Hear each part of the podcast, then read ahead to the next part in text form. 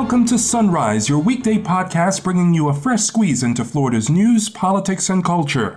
I'm your host, Tremel Gomes, reporting from the Florida Capitol, where Agriculture Commissioner Nikki Fried announces federal help is finally on the way for low income families. Uh, this program will provide over $1 billion for our state which works out to be $375 per child for families that qualify for the program. Taking a break from his legal troubles, Republican Congressman Matt Gaetz goes after the Joint Chiefs of Staff over the nation's withdrawal from Afghanistan. But if we didn't have a president that was so addled, you all would be fired because that is what you deserve. You and flood insurance rates are set to soar for some residents throughout the state beginning in October. And people in those areas affected by what are now identified as flood areas will see either uh, reduced subsidies, no subsidies, or certainly, in any event, more expensive flood insurance. Today's Sunrise interview is with Bob Diffenderfer, a shareholder at Lewis Longman and Walker, where he tracks complex environmental and land use matters.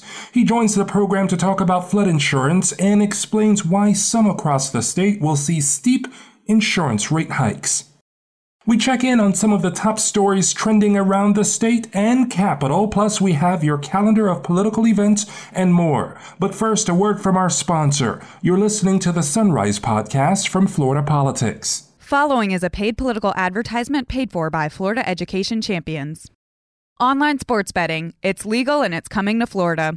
With passage of our amendment next year, any tax revenues collected are required to supplement the Florida Educational Enhancement Trust Fund hundreds of millions of dollars in new revenue for students and teachers, with more choices and competition for Florida consumers.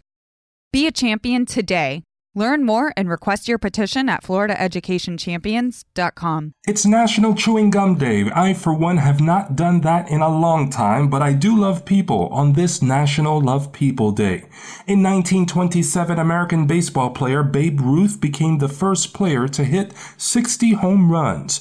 In 1976, California enacted the Natural Death Act of California. The law was the first example of right to die legislation in the United States.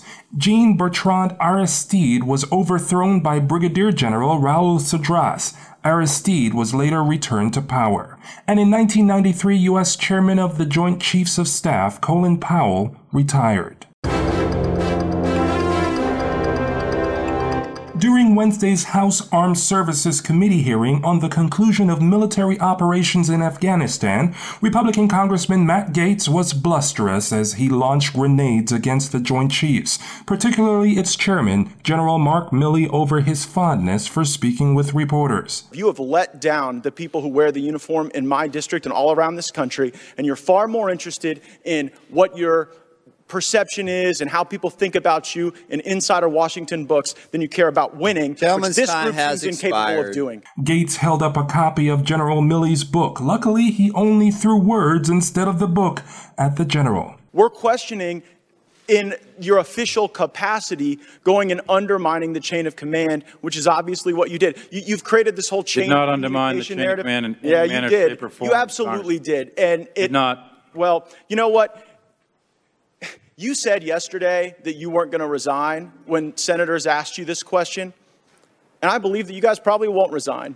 You seem to be very happy failing up over there. But if we didn't have a president that was so addled, you all would be fired. Aside from this showcase, behind the scenes, Gaetz has been lawyering up to fight a federal investigation into sex crimes.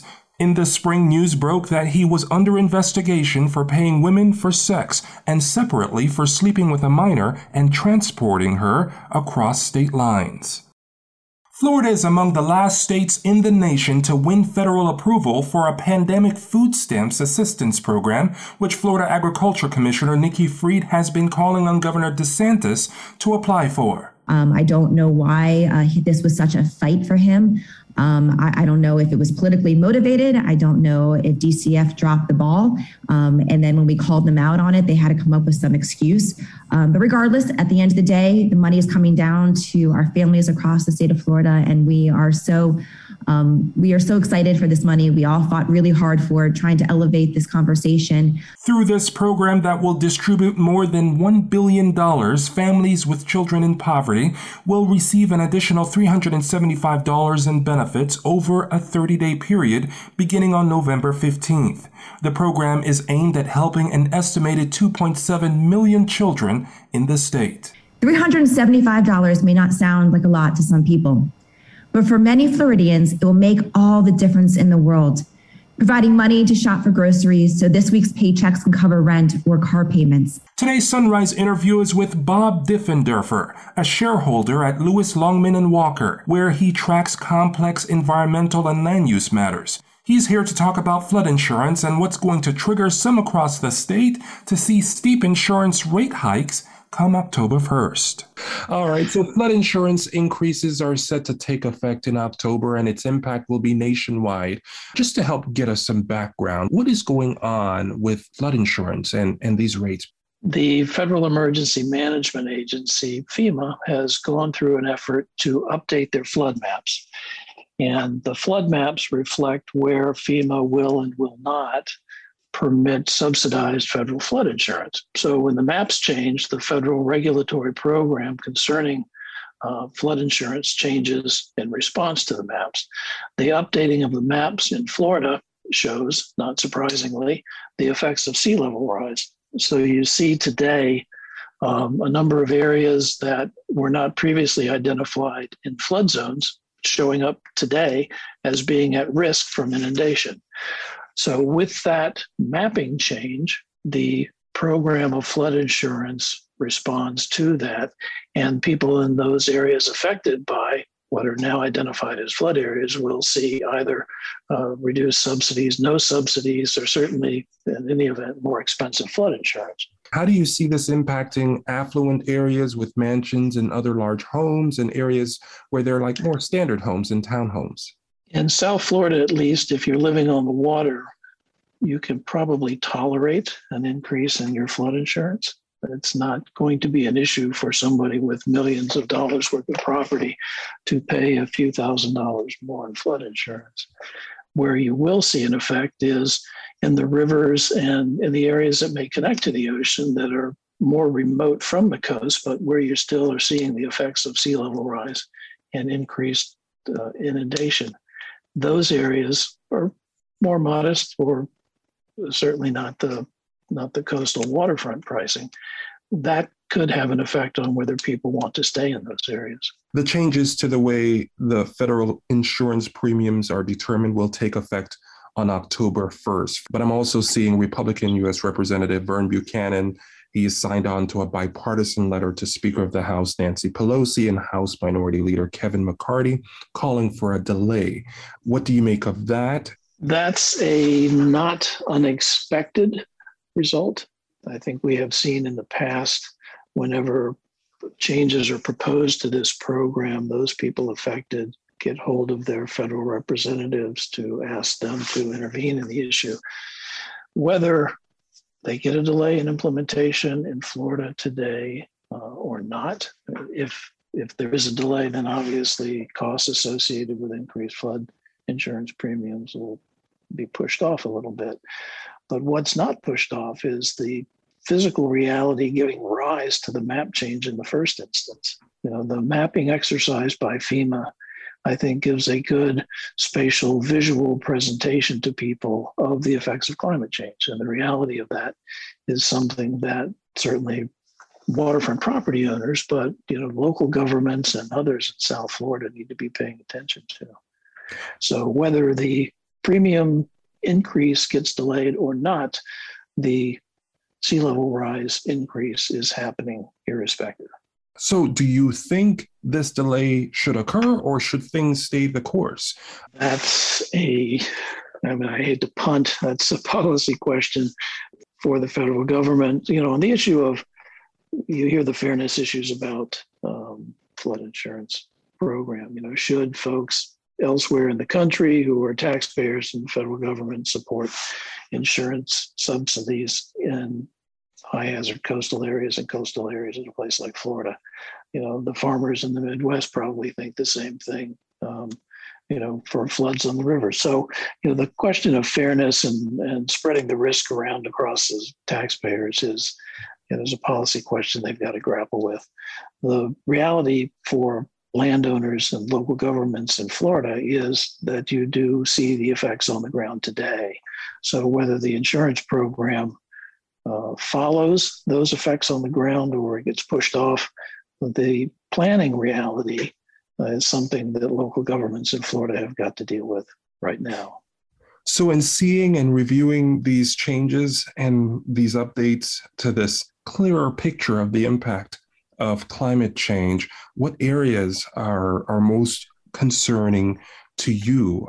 Most people tend to think of it on a like property by property basis. You know, the map has changed. What does that do to my house? You know, from a local government point of view, at least in South Florida down here, you have to look at the effect overall on the entire coastline. This is a heavily built environment down here. There's a lot of very expensive property, and not just the individual property, but the infrastructure which supports that is as much at risk as the properties themselves. So, for example, you've got water and sewer lines in the ground that may have been in the ground for 30, 40, 50, 60, 70 years in some communities down here.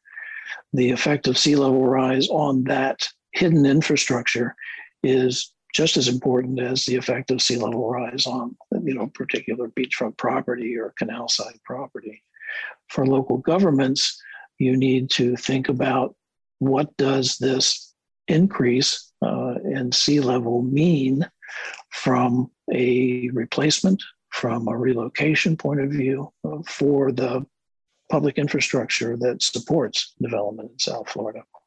And that I think is something that local governments are keenly aware of here. I know the legislature last year appropriated some planning money for local governments to deal with resiliency. I think that was a good idea. I think there needs to be more of that. Thanks to attorney Bob Diffenderfer for joining the program. Here's your calendar of events. The Florida Commission on Offender Review will meet in Duval County at 9. The Florida Commission on Human Relations will meet at 10. Attorney General Ashley Moody is holding a news conference in Doral to honor members of the Hispanic Police Officer Association with her Thin Line Tribute Initiative. That's at 10. The Florida Supreme Court is scheduled to release its regular weekly opinions at 11. Florida Department of Environmental Protection Secretary Shawn Hamilton is scheduled to give a keynote speech during the annual Florida Water Forum held by Associated Industries of Florida. That's at 5 in Orlando at the Rosen Shingle Creek. And Holly Bell, Cannabis Director at the Florida Department of Agriculture and Consumer Services, will hold a remote town hall meeting to discuss hemp industry issues. That's at 3. With Florida's minimum wage increasing today to $10 an hour and eventually $15 an hour, one lawmaker has filed a proposal that would allow employers to pay a lower training wage. On Wednesday, Republican Senator Jeff Brandes filed Constitutional Amendment SJR 382 for consideration during the legislative session that will start in January. It calls for allowing the legislature to establish a minimum training wage that employers could pay to workers for six months after they are hired. And finally, as you jumpstart your day, thanks for tuning in for today's sunrise. I'm Tremel Gomes at the Capitol, inviting you to join us again tomorrow for a fresh squeeze into Florida's news, politics, and culture.